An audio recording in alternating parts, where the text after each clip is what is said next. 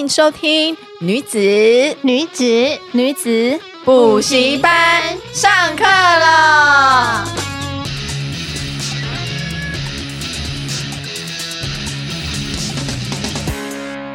Hello，大家好，我是女孩们的偶像班长凡妮莎。嗯，我是副班长 Miranda，我是风纪股长 Justin。Hi，Hello。今天我们的来宾，请 Miranda 介绍一下。对，今天的来宾呢，缘起大概是两周前，这么近，这么近。你看我们多么的随性，就是其实是这样的。我们女子补习班一直以来也是录了一年快三个月，right？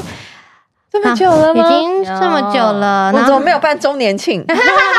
我们三个应该要去吃个饭呢。我们一直在吃饭啊，不一样，但还都有其他人在。我说我们三个哦，其他人在，然后另外其他还有什么？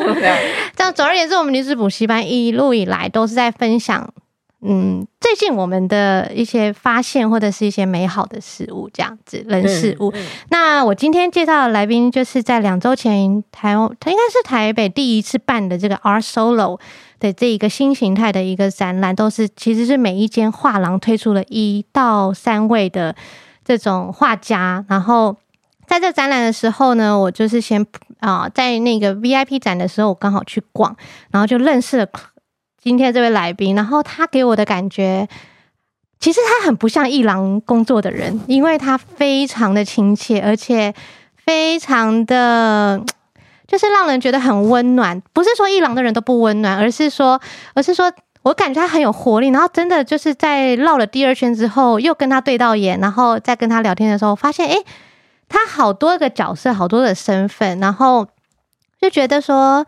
诶，身为女性，她可以把自己的生活，呃，可以在不同的角色之中，然后慢慢的充实自己。我觉得这也是我很喜欢，然后我也希望说身边的女性也可以这样子。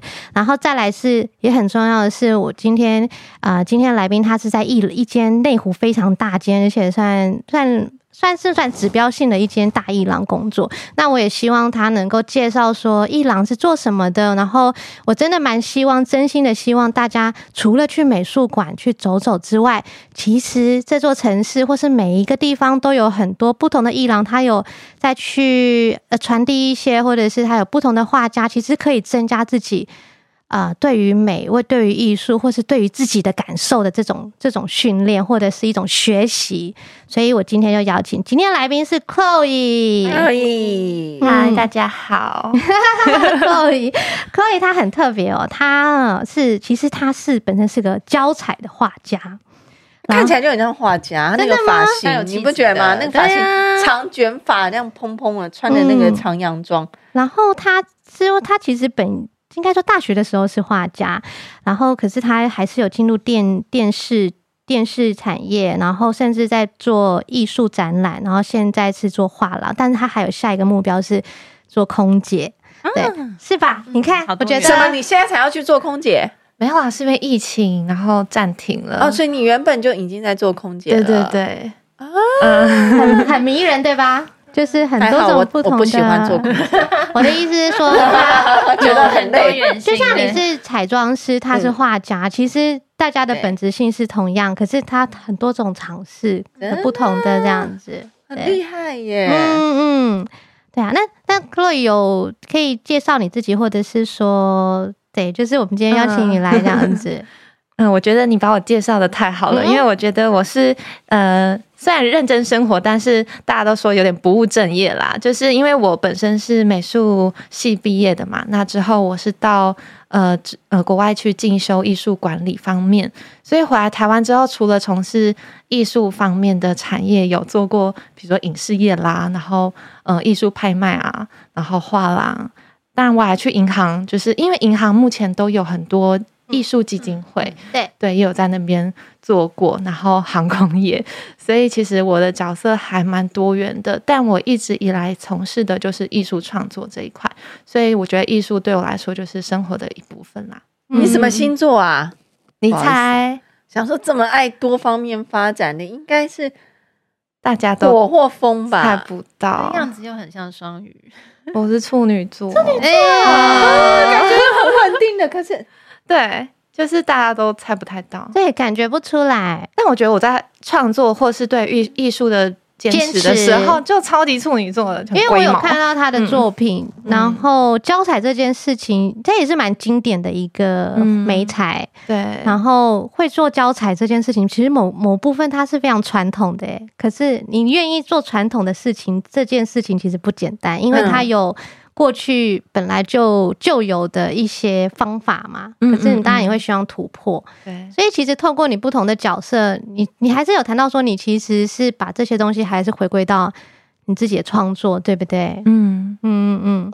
好，那那我们今天来聊一下说，说我刚刚有提到说，其实我还蛮希望大家能够多认识画廊的。那因为你自您是自己本身是画家，然后又是在呃英国。呃，攻读就是艺术管理，然后回来之后办了几个大大的画展，应该算是艺术季，对不对？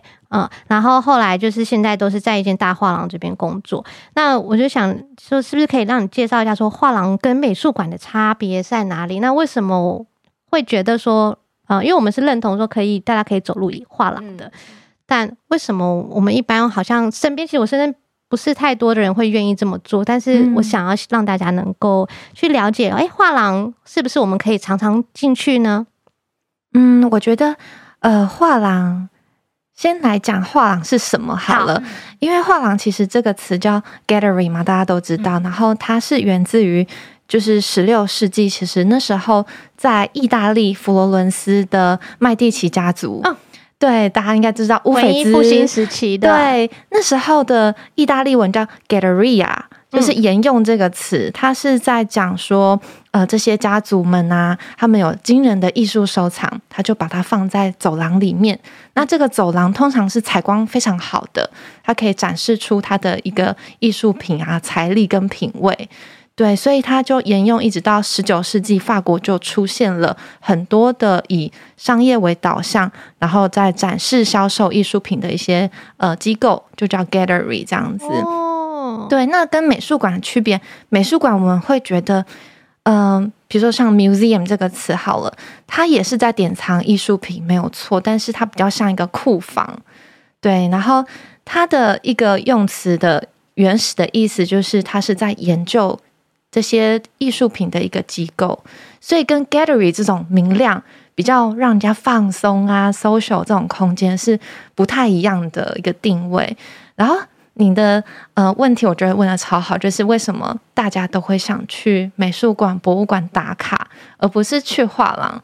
然后很多人也有一个迷思，就是很多人来画廊的时候问我说：“请问要买票吗？”我就说你要买可以啊，但 我们是免费的。对对，所以很多人会觉得哦，画廊真的能进去吗？是不是进去就要买艺术品了呢？嗯，嗯嗯对。但是呃，我觉得呃，画廊跟美术馆有。呃，主要三个不一样的地方，第一个就是定义的不一样嘛，刚刚有讲过。嗯，然后第二个就是营运的模式，嗯，就是因为画廊它是比较属于商业导向，要自己养活自己，对，所以呃，就是会属于第一市场，你们要嗯、呃、有第一线的机会去接触到藏家，然后知道市场所有的一个变化这样子。然后当然就是以销售艺术品为主去支撑自己的营运，但是美术馆跟博物馆，他们有一种跟画廊不一样的地方，是在于永久典藏这件事情。嗯，所以它是有很多，比如说国宝啦，大家一定要去那个地方，一定要看的一些，对，朝圣，比如说罗浮宫，大家说啊，一定要去看蒙娜丽莎，美国一定要去大都会，对，就是诸如此类的，所以。美术馆才会是一个比较观光客一定会去造访的地方，那画廊会比较没有永久典藏这件事情，也没有在帮艺术品做许多的研究这样子。但是我觉得他们有一个很棒的共同点，就是一个好的画廊应该也要有这个艺术教育的一个使命感。嗯嗯嗯，对，因为我们也是希望努力把艺术家放到艺术史里面，就有朝一日。它是可以到美术馆，它是可以到博物馆的这个等级去做展示的，对，所以我觉得，呃，每个进来的观众，我们都很希望可以，嗯、呃，让他体会到一些不同的艺术品，然后养成一些不同的品味，这样子。其实你们也是欢迎的，嗯、对不对？超欢迎，超级欢迎，来。嗯嗯嗯。因为其实我也是这样，我也是，我其实我我从什么时候开始逛呢？是大概是我在英国念书的时候。可是当时我我好像是因为透过办展览，就是那种小的空间的那种展览。嗯然后慢慢的是到香港的时候，住香港的时候也是一个朋友 Vivian，他就带我去看，然后我才很讶异，觉得说，咦，其实我们是可以很轻松的去看的，而且他，你说当然你说要把它收藏或支持，嗯、我觉得那当然是另另一种结另一种形式，但是其实艺术本身是无价的，或者是其实你透过你多看的时候，你会越越多自己的感受，那有一天。当家里你觉得你需要，你好想要收收一个东西，或是某一天你碰到一个东西，你就觉得那是对的了。但是那也在于说你之前有没有多看，对对不对？对，对，所以我觉得当时我是在香港住的那几年，呃，有让我感受到这种 算是内心的一种满足吧。就是虽然自己不是一个画家，不是一个创作者，可是透过看别人的创作，其实好多时候就像看一本书，看是文学一样的，就是。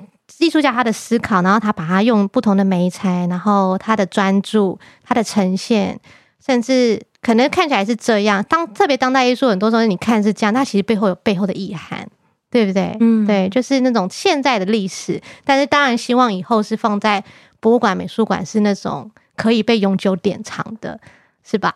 是是，对，好像那种永久典藏是一个伟人，对不对？但是其实 艺艺廊里面其实就是我们一般我们一般的生活，对，可以是这么想吗？嗯，也是可以，因为艺术就是生活的一部分嘛。哦，嗯，其实简单来说是这样子，对，所以所以其实还蛮还蛮欢迎，还蛮欢迎大家都可以去一郎走狗跟一郎看。你是小时候就会画画吗？还是大学的时候才开始？呃，我小时候跟妈妈去逛街的时候，她在买口红，我就直接把那个口红转开，在那个专柜上画。哎、被发现的时候完蛋了，被打死，因为那个口红都很贵，我把它画光了。真的，小时候就很喜欢很喜欢。然后家里的墙壁啊，就是会被我乱画一通。跟我一样哎、欸，我家的墙壁也是完全没有空隙，这样子、嗯、就是画满。那我爸妈他们都非常觉得还 OK。就是任由我跟我哥画满那样，所以我对我儿子也是这样。我儿子也会拿口红画墙壁啊，拿原子笔画我的包包，什么都抱成妆。所以，那我想要问一件事情：会画画的人也会比较会化妆吗？有吗？你觉得？我在想说，平常如果在描绘这个五官上面，我觉得手会比较稳啦。真的，我就是小时候也在学书法嘛，然后我在捷运上画眉毛的时候都不会歪掉。还可以，就是在山路上也可以这样，对，喜剧的山路上，那好像很酷哎。那像你接触艺术啊，其实我觉得台湾人对我来说，我觉得最要最缺乏的，常常我觉得是美感这件事情。嗯，因为你像有时候大家可能说，为什么国外的建筑物就是他们可以规划那么漂亮，或者是公园，然后或者是。就算是可能小朋友制服或者什么之类的，然后可是台湾人有时候都觉得差那一点点。可是我觉得就是从小大家对美感的培养不够这样子。那像你自己就是在做艺术那么久啊，那你是怎么样培养你自己的美感，跟你自己的创作的一些灵感？因为其实我觉得台台湾人常常会缺乏这个，就是创作的灵感。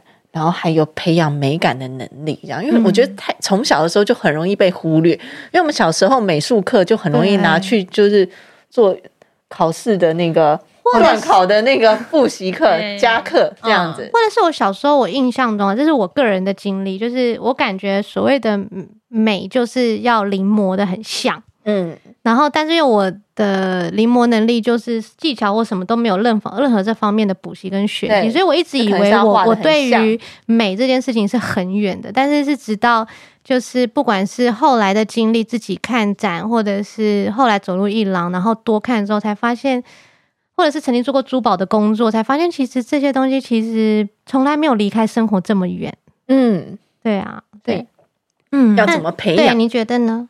我觉得就像你说的，很多时候小时候嘛，比如说要上美术课了，就突然数学老师进来上来，就是今天来大家对那个要把这个公式背下来哦，我们要来加强，然后或者是国文老师说那个美术课可以商量一下，就是等下那个对对 对，对我们要来背古诗了，音乐课也常常背，对，因为美术没有被放入联考的项目，没有职考，没有学测，所以美感教育好像一直在我们常规的一个教育的系统里面都是被忽略的，对。但是美感却是在我们出社会之后，你无时无刻会感受到的一个东西，最重要的。那我觉得我自己啦，我是觉得美是无所不在的。像我刚刚开过来的路上，看到一些很破旧的栏杆，我觉得好美哦。因为我在看东西的时候，我会照一个滤镜，就是我会把、啊、对，就是有点像内建滤镜，那就是画家。对啊，就你看的可能是很绿。或者是很红的一个东西，我会把它在脑海中再调和，或者是用一个怀旧复古的感觉去看待一个旧旧的东西。你知道这就为什么有些人 IG 玩的那么好吗？嗯、因为我觉得有些人就有这个能力，就是他们有构图的能力，像很多摄影师跟画家都有这个能力，他们看到东西会有一个 image 出来。对。就是所以他们会知道怎么弄。嗯、我这也是看 Chloe 的 IG 也是有，就是有一种很 focus 聚焦，可是又很有他的风格，对，然后一致性的东西。对，那我觉得这是潜移默化的中之中啦。像是以前小时候国文课本啊，就很喜欢把那个伟人画的乱七八糟。对，然后数学课那个公式我都是拿来画画，所以我的数学就是一直都没有很好。但是美术课就是同学都会排队让我。帮他画东西，交给老师，所以你算也算一种幸运喽。小时候的时候，你的这个专，嗯、等于是你有一个倾向，有个偏心，对，其实还是受到大家的喜爱的。但是我一直没有一个，我一直都没有去画室学过画。嗯、对，因为我从小我是很喜欢画嘛，但去了几次之后，我是觉得那个制式的，比如画鸡蛋啦，画画画番茄啊，画。那个香蕉，物对，那个不是我要的，因为那个只要你认真努力，你其实就可以画的很像，你训练过就可以。但是你要怎么找到属于自己的美感、自己的特色？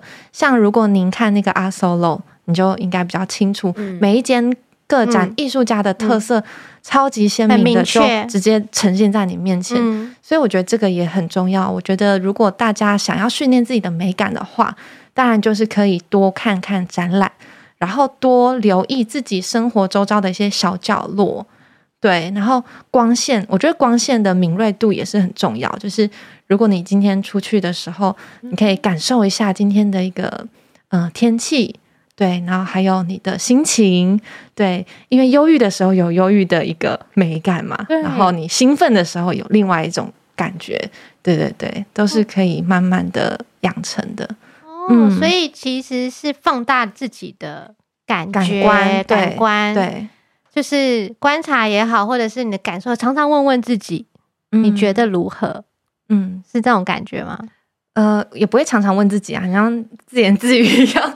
对，就是用心去感受吧，就是放大自己的五感。嗯，对，所以这也是跟你的、嗯、你你尝试这么多种工作，也是也是这样的思考吗？就因为是这样的，因为我觉得像像呃，我觉得女女性、男性都好，就是说有些当然选择一个工作继续做下去，可是我们有时候会觉得，好像有些人生活什么过得特别丰富。那那现在这个时代又是很蛮让大家可以斜杠，所谓的斜杠就是说你可以做很多种尝试，跟很多的合作。就像文长前阵子跟我们聊，他聊到说，其实现在的事业好像也不再是像之前他开始做的事业是这样，就是好像一个人带着一堆呃一一群人，然后在一个一个组织，他现在反而会感受到的是很多种合作的可能。对对，那他感觉到创业其实不再是这样子，可以可以每一个人都做各自专长事情，然后一起合作。反而能够激出更好的，但是 Chloe 就是让我觉得说，哎、你你好像就是把自己自自己是个事业，所以你做了很多种。但你当然说不务正业，但是以前会觉得不务正业不是好事，但是的确你是过得很丰富。那是不是跟你你的这种艺术的这种美的这种，或者是你你你看待东西思考，才会让你会有这样子的安排？所谓的生活的安排是不是有这样子？你怎么去规划？难道没有一点点焦虑或恐惧吗？难道没有家里人对你的，或者是身边的人对你的疑惑吗？你怎么去？你怎么去你怎么去看待这件，或者你怎么去沟通这件事情？嗯，当然，如果你要成为一个全职的艺术家，我觉得我还没有那个勇气。你觉得是要对，因为你如果没有一个稳定的收入去支撑你的艺术创作，毕竟我没有金主嘛，对不对？然后爸爸妈妈也会觉得你应该是一个独立的个体，嗯、你会要为你自己的人生负责。嗯、但是你做什么条呃选择，他们是无条件支持你的，所以我觉得家里这样子的一个支持是很。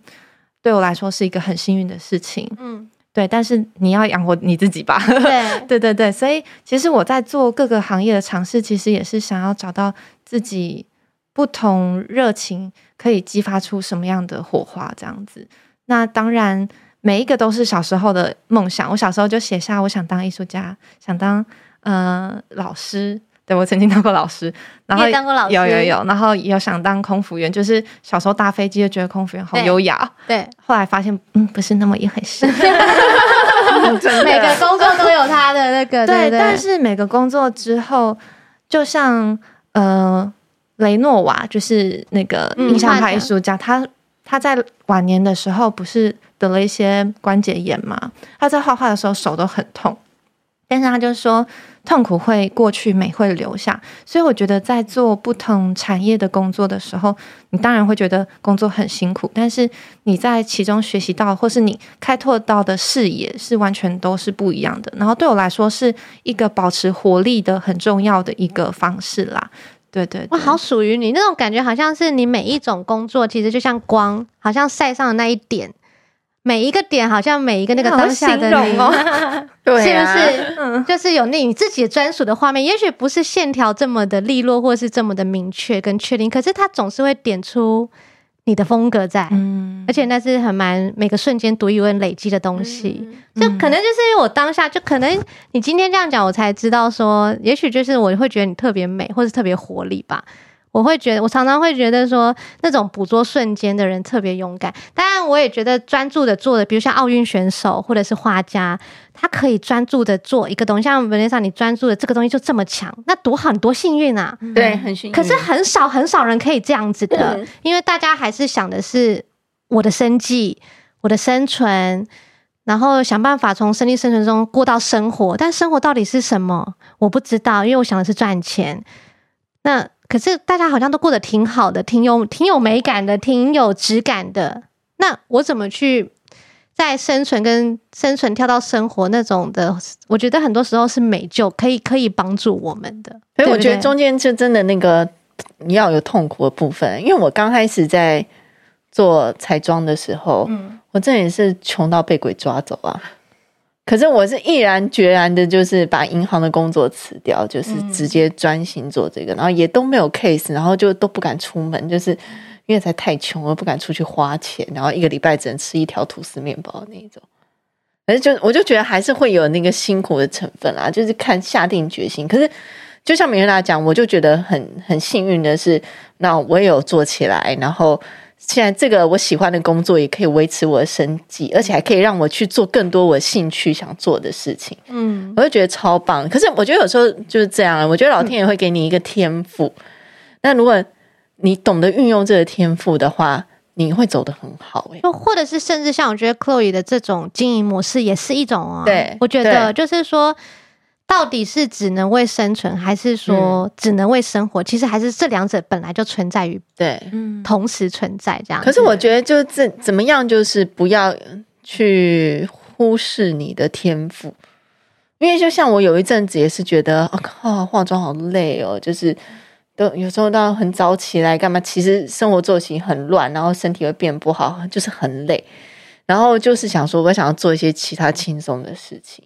可是你会发现，其他轻松的事情做起来反而更不轻松，真的，那根本不是你的天赋。就有时候人真的这样，你做你自己擅长的事情是最轻松的，而且你可以得到最多的收获，而且是这是老天爷给你，而且是给你可以去帮助别人的。我觉得要好好珍惜。这样，Chloe 有这样子吗？嗯、我的意思说，像其实是。有一点类似，有点不太一样。你在做不同的角色的这种尝试也好，或者是专注也好，刚好有个机会，有个缘分来了，你就去做。你最终你觉得你你其实想连接的是什么东西吗？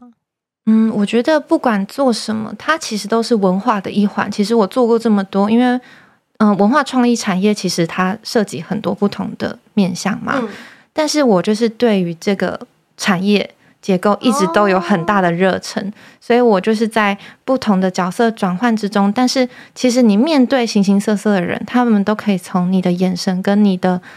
就是谈话的内容，他会感受到你的热忱，对，这就是你给我的感觉，确认过是对的人，对对，这就是你给我的感觉，觉得是一种，你好像就很喜欢你现在，你好像虽然我当时当你在跟你对谈的时候，我不是不晓得你的这些经历，可是你给我感觉你是蛮热爱现在这个工作，或者现在这个当下这个状态，或是甚至也是期待未来的的，嗯、像回去再回去航空业，虽然。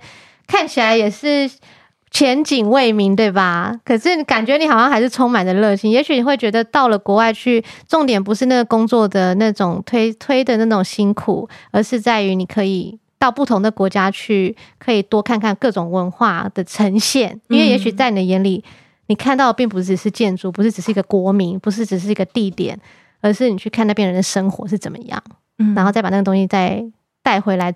也许自己的文化。也许以后再再一样做这个工作的时候，你还是可以跟多别人多聊一聊你看到的东西是什么，嗯嗯，对吧？对，嗯，还蛮好的，对啊，你真好会讲，对呀，没有。其实其实今天就是主要是说谈到呃，蛮鼓励大家能够进画廊，然后觉得 Chloe 她这样子的，其实 Chloe 跟 Vanessa 其实蛮能够。蛮能够连接，就是呼应的，就是说一样用同样的态度，其实可以活出自己的那种方式。包含我跟 JJ，其实我们虽然选择了家庭，其实我们也透过透过跟婚姻的经营，或者是跟跟亲子这边，可能我们放了更多的心力。其实其实 Chloe 也提到说，他其实很向往家庭生活，对不对？就是、我其实也很向往、欸，对你也是啊，就是命运捉弄然后我们明明，然后我们两个都会很欣赏，觉得说啊，拥有事业的。的女性很棒，对不对？但是其实我们现在做 podcast 这个当下，其实也是一个事业，对啊，也是一个分享，这样子也很也是很棒。那那再来就是差不多，就是想要问问看你说，诶，你你会不会啊、呃、有你很喜欢的艺术家，你可不可以跟我们分享？然后也可以让我们有缘分可以认识这样子。呃，我想分享蛮呃三个我觉得还不错艺术家，嗯，但是其实在讲艺术家，呃。还活着吗？国外的有一个还活着，这样子。哎、欸，有两个还活着啦。嗯嗯嗯、对，因为我觉得艺术家真的我喜欢的太多了。对，当然对，但是要分享，说因为艺术家我喜欢这活着不多。其实有一个大家应该都很熟悉，因为他的故事有趣的事情事迹实在太多，就是班克西。哦，Banksy，, Banksy 英国英国涂鸦，因为至今没有人知道他到底是谁啊！我知道，我有看过那个影片纪录片的那个，有他很神秘，对，他很神秘。然后他最轰动思考就是这样嘛，他不想。对，他近期最轰动就是二零一八年的时候，在那个拍卖会上，那个用成碎，那是碎纸机的那个吗？碎纸机那张作品叫《手持气球女孩》，是那个 Girl with Balloon。其实也是他经典的作品，对对对对。然后在落锤的当下，他就开始自己把它碎掉，把它碎掉。但是因为好险，那个碎纸机故障，它卡到一半，卡到一半，对，一半碎，而变成一个很酷的一个作品，又更更更加的典藏价值。可他那个是真的，他那幅画吗？我一直在想说，他应该不会是真的把他那时候的原作，他是不是有一个 copy 的？他曾经在纽约，我记得也是他，他把。把他的画作给一个一一一个游民贩卖嘛？对对对，他就是某个程度，虽然他在这个艺术的拍卖里面，他很有 high value，但是他还是有一种觉得，嗯，it's really important 那种感觉。他就是想要挑战社会的一个边界啦，做一些很叛逆，但是是在就是 challenge 就是社会既定的一些现象这样子。嗯，对，比如说他。做了一些反战的一些版画，嗯，对，就是手拿着，通常是手榴弹去丢敌人，但是他拿的是鲜花，嗯，对。那像那个拍卖会场也是，他想要挑战这件事，他不想让他的作品是变成一个，嗯，拍，变成一个拍卖拍卖捧高的一个商品。嗯，因为我在艺术产业，我从来不会觉得艺术品是商品，嗯，对，它是一个，它的价值应该是在于。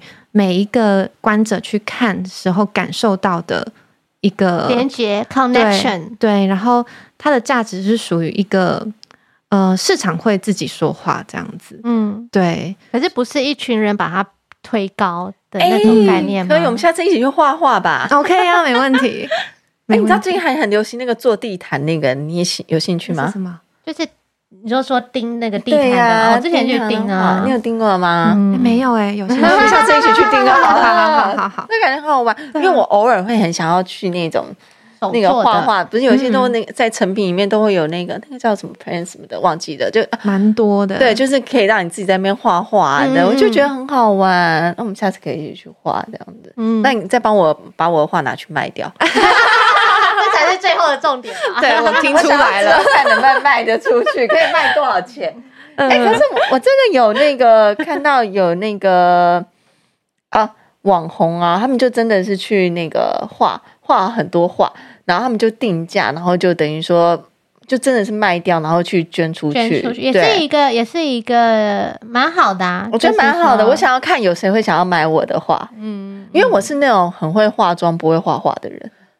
所以我很想要试试看这样子，所以你下去画，所以你这也是提到说，有些艺术家虽然在就是已经算是可以很怎么讲，拍卖会上就是一种是一种 compliment 嘛，是一种成就了。可是有些就像 Banksy，他算是总是保持中立，或者是甚至有点远离的状态，嗯、对不对？嗯嗯嗯，这也是。呃，我想讲就是艺艺廊跟拍卖会场有点不一样的地方，艺廊就是一级的市场嘛，嗯，那画廊就是二级的，嗯，对，因为你在画廊你买的作品，你是第一个拥有这个作品的人，嗯，但是在拍卖会就是别人可能别的藏家收藏很久拿出来的，但是有点时间性咯。对对对，但是呃，拍卖会它会比较建立起近年来就是。建立起他的权威性啦，嗯，对对对，还有另外两位，另外两位，另外两位就是因为是女子补习班嘛，所以我就选了我超级崇拜的女性的艺术家，她是呃行动艺术之母，就是那个阿布拉莫维奇，嗯，她最有名的就是把她呃，她跟她男朋友在一起非常久，然后两位都是很有名的行动艺术家，他们最有名的作品就是。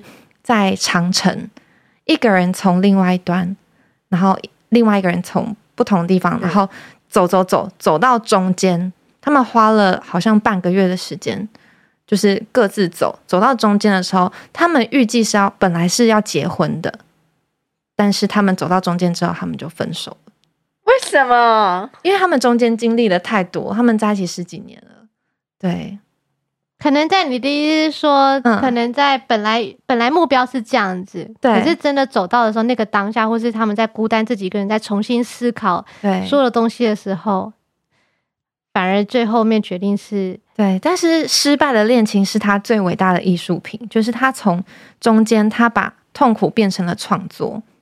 哦，他后来有留到留，就是有有在创作，因为这个本身的他们是行动艺术嘛，所以他们在。走徒步走万里长城的这个当下，就是一个艺术创作的过程。嗯，但是结果可能不是他们本来预期的，对，反而是分开了。是谁在路上碰到的更喜欢的人吗？听说是这样子啦。对，哦，对对，果真的就是很明了。对对对，没有 一起去走长城的这样子。是，但是他后来就是又有另外一个作品啊，是艺术家在现场。然后他这个作品就是他把一个桌子放在这边，这是女性艺术家，就是那个行动艺术之母，她就坐在这，她欢迎所有现场的观众坐在这跟她对视三分钟，Okay. 对，三分钟。然后这时候呢，他们本来分手之后就再也没见过了，可是他突然出现了，在他们六十几岁的时候，对，他们是几岁分手的呀？年轻的时候，哇，这也太浪漫了吧？对，他就突然出现跟他对视，所以在他对视的过程中，镜头其实现场都一片哗然，因为他们在艺术界很有名嘛，大家都知道他们两个曾经是一对恋人这样子，所以镜头就有特别照到他的眼睛，他眼睛是泛类。这个会不会是串通好的？其实他也知道他会来，应该是有邀请的吧？我们相信他不是。对，我觉得是。可是就算是邀请来，可是真的那一场对视，他们也是会很感人。但他们已经非常非常久没见面了。我觉得他们应该是没有、嗯、没有觉得这是一个秀。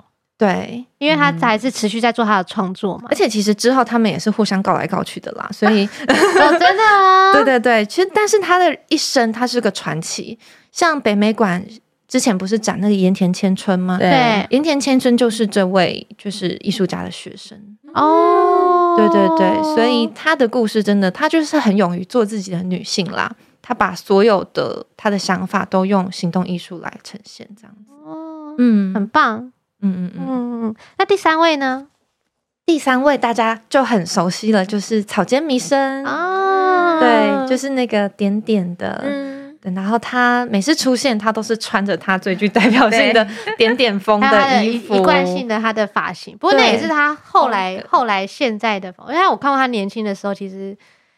其实不是这样子，嗯嗯，对，她其实也是一个很传奇的女性啦。嗯嗯嗯，她从小就是受到一些精神疾病的一些折磨嘛，但是她反而把她看到的一些幻觉，我觉得我蛮幸运，我我是用绿相看世界，他是有幻觉这样子。嗯嗯，她但是他把这个幻觉把它变成一个艺术的创作，所以在他的画面里你会发现真的很有他自己的特色。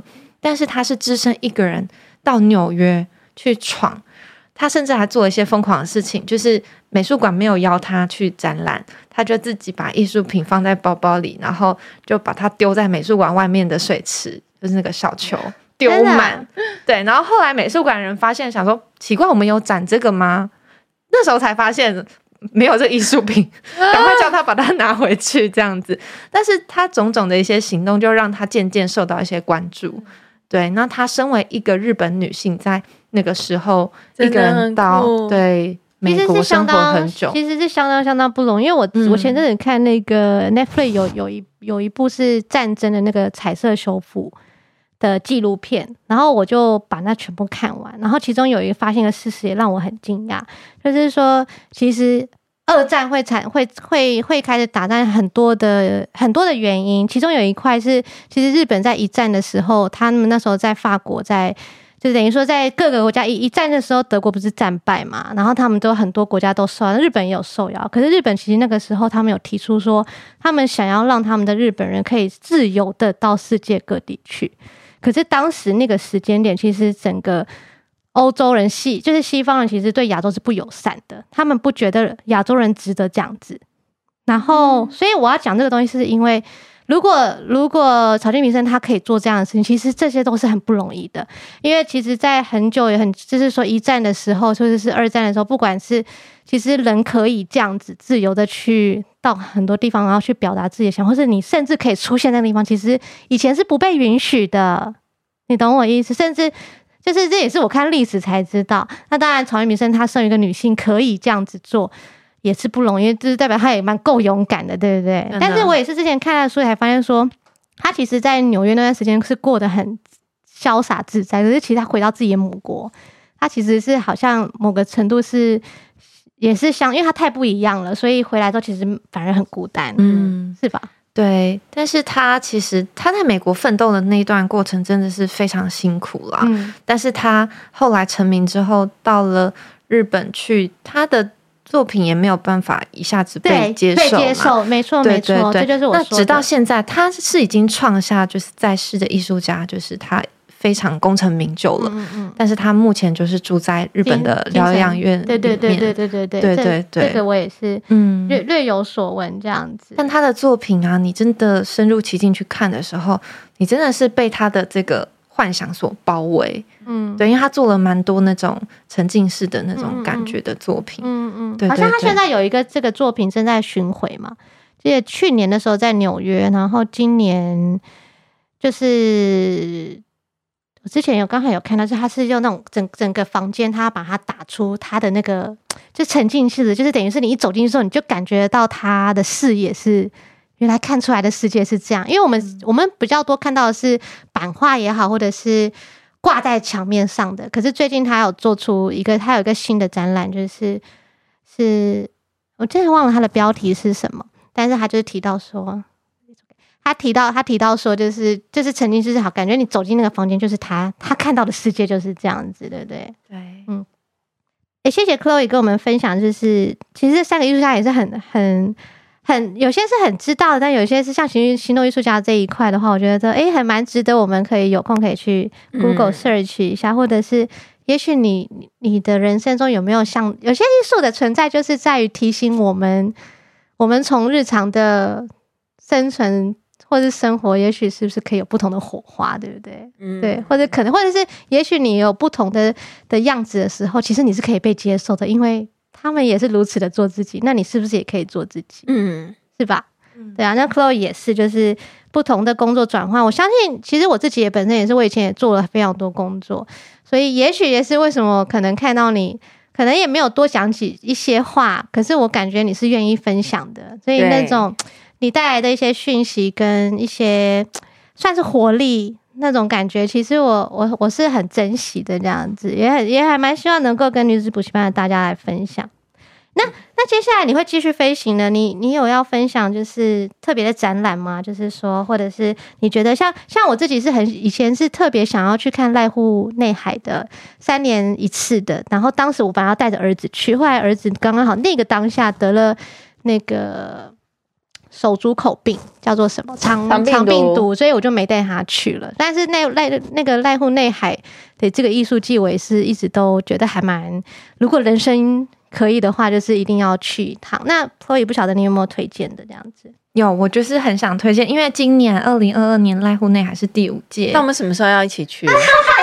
它分成春季、夏季、呃秋季，嗯，所以如果国境开放，那我们秋季应该来得及吧？秋季应该幸运的话，夏季应该就可以了哦。对，而且你要带我去吗？我很闲哦。走吧，我很闲，我跟他们两个不一样，他们要带在家，我们可以，我带我的话剧，你带你的那个彩妆品这样子嘛？带我的彩妆工具这样对。不错啦，你现场摆摊，然后我帮你收钱。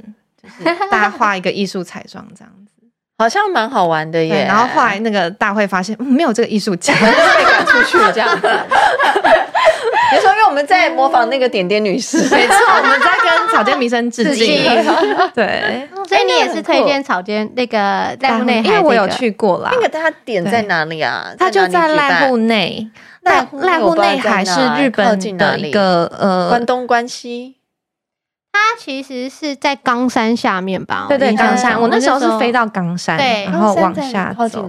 嗯，就冈山还是西？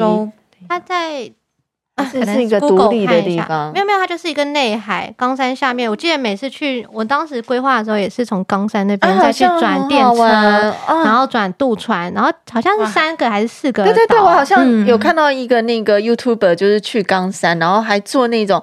有床的，就好像很遥远，然后他坐的那个列车是还有床的，嗯嗯，那可以睡在上面啊，好像很酷哎。那我们可以来一趟这个旅行。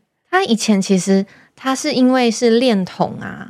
一些产业开始没落，然后日本因为我刚刚听成炼炼铜炼铜，吓我一跳，铜业啦，就是 矿矿工轻工业的那个那个地方，不好意思哦，不会不会，对，然后它是因为呃人口，因为日本结构一直老化，然后人口一直外移，所以曾经濑户内海里面的居民啊，平均年龄是七十岁。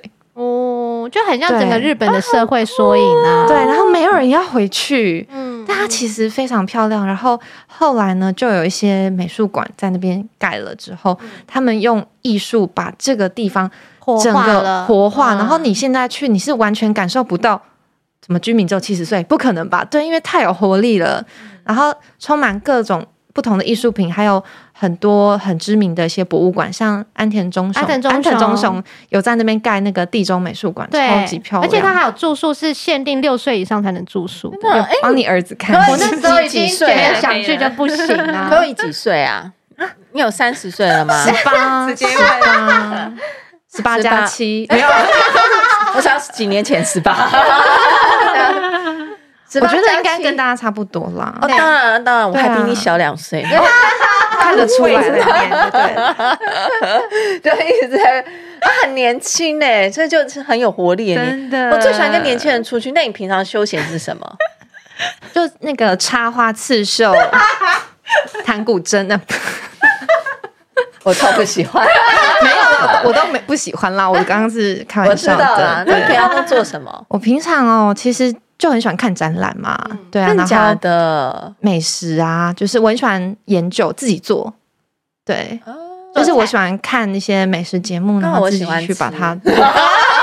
欢迎来我家，这样。你住哪里啊？开始乱聊。我住淡水，有点远啊。那算了。对。啊，谢谢。有空有空有空再约。如果关渡有展的时候，我们再约。对啊，因为之前那个关渡就是展那个草间弥生，不是吗？对啊，就因为疫情就一直没有。北医大呃台台湾艺术大学，哎，奈良美智，啊是奈良美智，讲错了，奈良美智。嗯，他们两个我常常搞混，就是我看他们作品，我分出来 名字不一样，可是他们两个的名字我常常会搞搞混这样子。那最近还有没有什么就是你可以推荐台湾的展览？对，台湾展览这样子。哦，我可以推荐，就是我刚刚有讲到那个安藤忠雄，嗯，他是大概六月的时候会来台湾展，然后会把他的一比一的一个光之教堂的带过来，所以我觉得很兴奋，因为我之前有在日本有去过，嗯，对，然后我就觉得安藤忠雄是吗？哎，光之教堂是还是在北海道的？所以你现在才 二十五岁耶？没有啦。那我想知道你歪歪的部分 啊，在大阪啦。哦，在大阪。嗯，所以光之教堂大在大阪。这好想去日本哦。我们是不是现在应该要赶快买一些日币起来？不然之后开放的话，可能又会变贵。昨天好像整个大跌。对啊，我就在想，我们是不是要存一点日币？不然之后可能开放，感觉大家就疯狂出去，然后就变贵。哎，有道理。哎，所以六六月的安藤忠雄是在哪里呢？他是在松松烟哦，对。然后他是世界巡回站最终一站就在台北。哇，真的！我觉得每次安藤忠雄的建筑就是给人家很平静的感觉。对，我也很喜欢他。对，哎，为什么现在很多的？就是都会有这样子的想法。我的意思说，像这种安藤忠雄这样原原尺寸的这样子，而不是让大家去。他为什么需要移动呢？在艺术展览这件事情，为什么他需要？我觉得在艺术观看的过程中，因为人是很容易被视觉所震撼的。OK，所以比如说录像艺术好了，为什么要荧幕要那么大？为什么不用电视播就好？嗯、就是它是用。各种不同，就像 IMAX 一样。对对对，他用那个大的音响，然后一个巨大的荧幕，去让你沉浸在里面，你去震感受到一个震撼的。所以你说艺术很多时候美也需要是被震撼的。对对对，因为你可能，我觉得艺术品会购买的人，可能就是一见钟情，他就是有那个心动的感觉，跟谈恋爱一样。对，你要不要跟他在一起？你要把他。带回家吗？对对对，哦、但是对你可能多看看之后，你发现，哎，我还是对这件艺术品念念不忘，念念不忘的时候，你就会想要有这个购买的冲动。哦、所以，在我觉得那种一比一的比例啊，那种建筑都是让你沉浸在里面，你可以让你有机会去受感染。嗯，对对对，去激发出你一个就是觉得自己好渺小哦，这样。嗯，所以像我特别特别喜欢是那个 p o t t i c e l l i 的那个维纳斯的诞生，嗯、我不知道为什么我一直很喜欢，在乌菲兹嘛，嗯，嗯。但是就是一直很喜欢，然后后来就是法国有一个刺绣的一个。品牌的对，小包包，它是是在书上面，我就特别想要收藏那一个，可能就是那种感觉，对不对？也许原作是没办法，就算，但是如果是另外一种美彩，或者是这种，你你怎么样，你就是念念必有回响，你就是这么喜欢它，你就会忍不住有一天，你还是会把它收起来的，真的，对吧？所以其实不管是看展览也好，或是看去艺廊也好，我觉得很多时候你也许就是在呃看的过程中累积自己的美的感受，然后也许就是在。等到那一天有个命定，你就是一定会把它带回去。然后你每天每天在生活中，如果有这个艺术品陪伴着你，我相信应该是很满足的事情。嗯嗯嗯，我也很推荐大家没事的时候可以自己去画一幅画放在家里。其实我很喜欢这样子，就自己画的画，然后就放在家里，你就看着心情也很好。然后你还可以换季，就不喜欢。而且你知道，我儿子他人生画的第一幅画到现在就是还裱框放着。我觉得小时候画的画真的，你有没有看？嗯、都要好好的存起来，哎、哦，好漂亮哦！对啊，他其实长得超级大的。对啊，因为其实毕卡索他一生，对，他就在想，因为我觉得我儿子一辈子可能只画出这一次这样子。他在想怎么样画的像小朋友一样。这是我花了一辈子，这是我对那那时候他很小的时候，二三岁，我带他去上那个画画课，就那种涂鸦课，就是很大的纸，然后他自己随便拿工具，然后自己沾颜料在地上弄得脏兮兮的，然后画完以后，我觉得天啊，这幅画也太美了吧！就是他人生第一次完成的一幅画，然后我就把它裱起来，就超大的，然后我搬家都要带着它，啊就曾经我就一直在想说，这以后等他长大的时候送给他，很酷哎、欸，就是、啊、这是你就是。人生第一幅画，然后等他就是巅峰了，就等他以后 就是对对是巅峰，就等于说等他如果以后他搬家了，他自己要出去住的时候，就给他一个新屋的礼物，这样子，你不觉得很棒吗？我觉得你儿子太厉害了，我给你看我小时候画的画，啊、真的是惨不忍睹。哇，你妈妈还有存留着是不是？我自己留着的。嗯，你怎么会留着？哦，有一个那个幼稚园的本本啊，你可以留到现在。幼稚园小本本，可是都会之后都会被丢掉。哎、欸，可是我也是哎、欸，我其实最近看我儿子画的就很像 Basquiat，就是那个很像那个纽约的那个黑人艺术家画的那一种所。所以你看，我那时候看到这我儿子，我就觉得他的配色都很好，我就一直觉得他以后长大，我觉得他画不出来，所以我就觉得我一定要帮他留着这样。哦，好可爱哦，鱼，真的，但我很觉得这个很棒，很困惑。这是什么？我也不知道那是什么。可是你小时候 长得很奇怪，那个虾子吧？鱼呀、啊，哦，那个大是鱼啦。我怎么觉得吧？对吧？金鱼，金鱼，大觉得小时候不知道在想什么，就很有趣。我就觉得很棒，因为小朋友看的事情的眼光跟他们用的颜色，其实就是这么大胆丰富。就我觉得我儿子这种颜色都是很鲜艳，可是你不觉得我们长大以后就是？很多东西都反而越来越保守，越来越保守，这样。因为他们在选颜色的时候，就是靠直觉啦。对，我喜欢这个，我喜欢这个就装。他没有什么对比色相近色的概念。对对。那我们在画的时候，长大你就会想好多，就我要怎么呈现清晨的感觉？我一定要用蓝色，一定要怎么样？对，没有绿色也可以，红色也可以，对，表达出那个感觉。所以我觉得艺术一直都是。你想传达的意思是最重要的，因为现在我们有当代艺术，有 NFT，有很多科技，什么沉浸式的艺术展啊，那个就是呃艺术视觉呈现的部分，它要传达的还是它中心的那个价值观，他想怎么样传达，他只是用不同的手法去呈现给你，这样子很棒哎，纯粹的东西，对不对？嗯，对啊，纯粹的感受，然后被记录了，然后只是看他的感受有没有跟你的感受是。有点找到了彼此的 soul mate 的感觉，soul mate 有没有触动到？嗯嗯嗯嗯嗯。好，那最后最后，我觉得今天这一集其实，我觉得听起来其实是还蛮舒心疗愈的。因为我我老实说，我我那时候跟 Chloe 是私下在在聊说，说其实能够聊这些，其实也是蛮难得。我的意思是说，可以真的很，这是也是你的感受，还有是你的体会。然后不不不是在谈什么工作有什么技能，或者是应该的，嗯、可是。我觉得能够聊一聊这些东西，其实是可以从这过程中，其实就是就算透过谈话，就算我没有看过那些艺术品，可是透过你的分享，我好像也可以因为你的喜欢，然后我可以有机会认识他这个艺术家，或是哪一个艺术家，那我可能会有不同的感受，会有不同的自己，对，吧？嗯嗯。那最后最后你，你你是不是也可以送给我们女子补习班的听众一句话，或一个想法，或者是？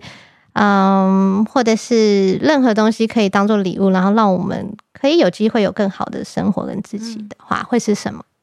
其实小时候在学画画的时候，就是自己那边看画册什么的，我真的是超级喜欢范谷的作品。嗯，对，因为他的作品，他那个线条，他用的非常的自然流畅。当然，他是因为呃。他过世之后变有名，然后被推崇起来，大家才这么样看得到他的一些作品啦。但他曾经说过一句话，我觉得很蛮认同的，就是他说：“呃，一个人他无法同时处在极点或是赤道，就他不能一个人同时在两个地方。两个地方，所以我们得选择自己的道路。那至少他是这么希望，他会选择一条彩色的路。哦，对，所以我觉得不管是。扮演什么样的角色啊，或者是在嗯、呃、什么样的一个心境的转换，就是至少要确定自己，嗯、呃，告诉自己说自己永远都是不足的，然后怀着一个求知若渴的一个心情去看每一件事情。所以是彩色的，对不对？对，所以你的人生就可以有一个像海绵一样不停的吸收外面给你的东西，你就会越来越缤纷这样子。我我也很喜欢他、欸，那个那时候我跟 Justin 去看他的那个展览，然后我也是觉得看了就很感动。我觉得他的画就真的是就无可取代，嗯、就他那个颜色。就像前阵子我去阳明山上面看一个展览，然后他有提到是暗空计划，就是说现在因为他有谈到光害，有谈到说大自然其实。城市一定是的，但是大自然其实很多时候是那个光害，或是因为旅游的发展，它其实没有办法全暗。那其实很多生物其实是需要全暗跟全亮的状态，它其实才是应该是说它的演化是这样子。但是所以它有个暗空计划，然后它里面就提到说，就像梵谷当时他现在当时画的那个星空，我们现在可能看不到了。你有想过吗？呃，是，但是当然，范谷当时他画胸肯定是有他自己的想象，或者是他听说他好像是有一点那个，也是有一点精神上的迷路选幻觉的那个样子，嗯、所以他才会画出那种嗯，有那个对，就歪歪的那个样子。对，可是我就觉得很酷，很美，对不对？他他之前我们去看展，有一句话我很喜欢，也是范谷的话，我就觉得。好，跟我人生观好像。他说，要做好工作，就必须吃得好、住得好，偶有恋情，并且能够平静的抽烟喝咖啡。我就觉得。这根本就是你向往的这种精灵魂状态，对，就是要吃好住好，偶有恋情，然后要 平静的抽烟喝。我承认，我昨天也想说，到底要讲哪一句？我也很喜欢这一句，这句我超爱。对，因为我就觉得是一个很惬意的一个，就真的，而且我就觉得真的要做好工作，你就是要这样。但是你这么惬，就我对他的不能说百分之百的了解，可是就以过去看展览了解他，他其实是一生是很挣扎痛苦的。他是。啊，他他就是，就我之前看是说，他之前最早其实是他其实是很信奉神的，然后还去当过类似像神父，但是跟随着战争，可是他看到杀戮太多，所以他受不了。反正总而言之，最后他回到家人身边，他又觉得自己 可能弟弟一直 support 他这件事情，他没有去一个 return，他也是很痛苦。然后最好的朋友又感觉想要有个依靠又没有，对吧？就是，嗯、可是他留下的东西却如此的。就像你那句话，或者是他的那个画，我也我也曾经到那幅画。你刚刚那个，我我跟我先生那时候 baby 的时候，他带我去那一个咖啡馆，你都还是很不一样的。我要就是说，你你真的实际到当到他那个咖啡馆跟看那个画，你知道他那个画就是永恒，那个当下他的感受。他画出来的东西，我第一次看到他的画，我都我就是眼泪真的掉下来了，真的、哦、觉得好感动哦。嗯，我看了那么多书，我终于看到他本人了。哦，对对啊，真的是。哎、欸，其实是的，我觉得人生我很喜欢你这样，就是说有些东西，所以读万卷书不如行万里路。当你知道这个人，等你有一天你真的是看到本尊的时候，嗯、那种震撼感是很不一样。就像我之前是去京都的时候，就是可能。京都就是我喜欢佛教嘛，喜欢寺庙。那时候去一个广隆寺，然后广隆寺它是一个泪眼菩萨。一般来说，菩萨不太会泪眼，因为菩萨基本上应该远离人道，他不会有这种就是说烦恼的样子。嗯、但 anyway，他那时候旁边就有一些隋朝的那种，其实很简单，就只是隋朝那些佛佛呃佛像摆在旁边。我看到的时候我还是有吓一跳，想说啊，这样子还被保留着这么久。懂那种感觉，就是说隋唐时候传过去，然后一直被保留在那边，然后大家只是在一个角落，但我却觉得哇，有一种千里就是就这样子。虽然我是看泪眼菩萨没错，呃呃，我是看广隆寺那个主要，可是旁边的反而那一个只是一般的那种佛像，水它上面写隋代的时候，就让我觉得，这这是以前历史课本看到的嘛？但你真实看到本尊的时候，发现。他真的也旅行了好久，好好多地方，然后我也旅行了去这边遇到你这样子的那种感觉，对不对？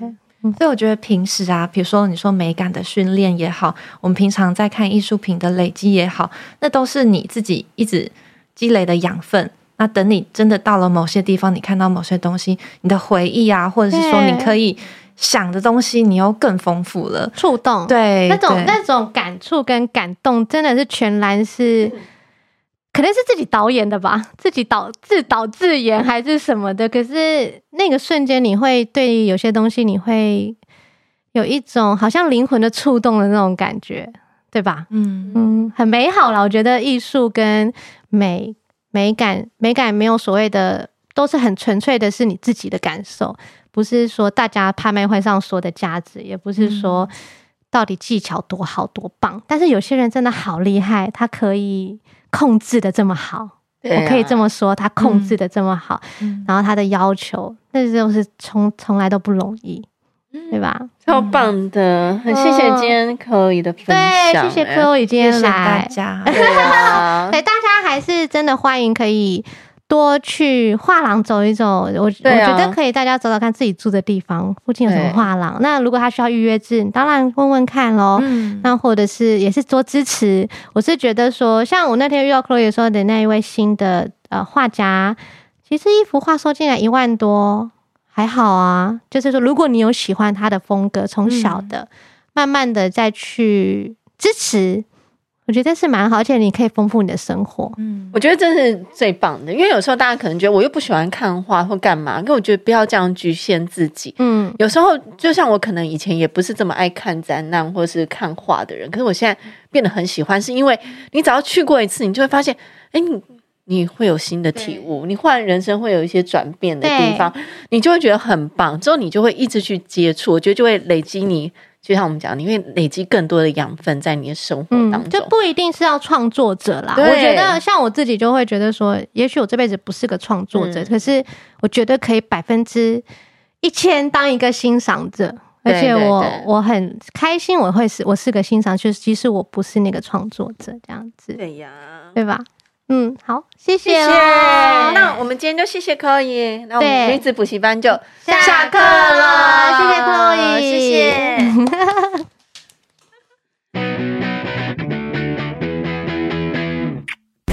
谢谢大家今天的收听，要记得帮我们女子补习班按订阅，还要按五星跟留下好评哦。谢谢大家，么么么。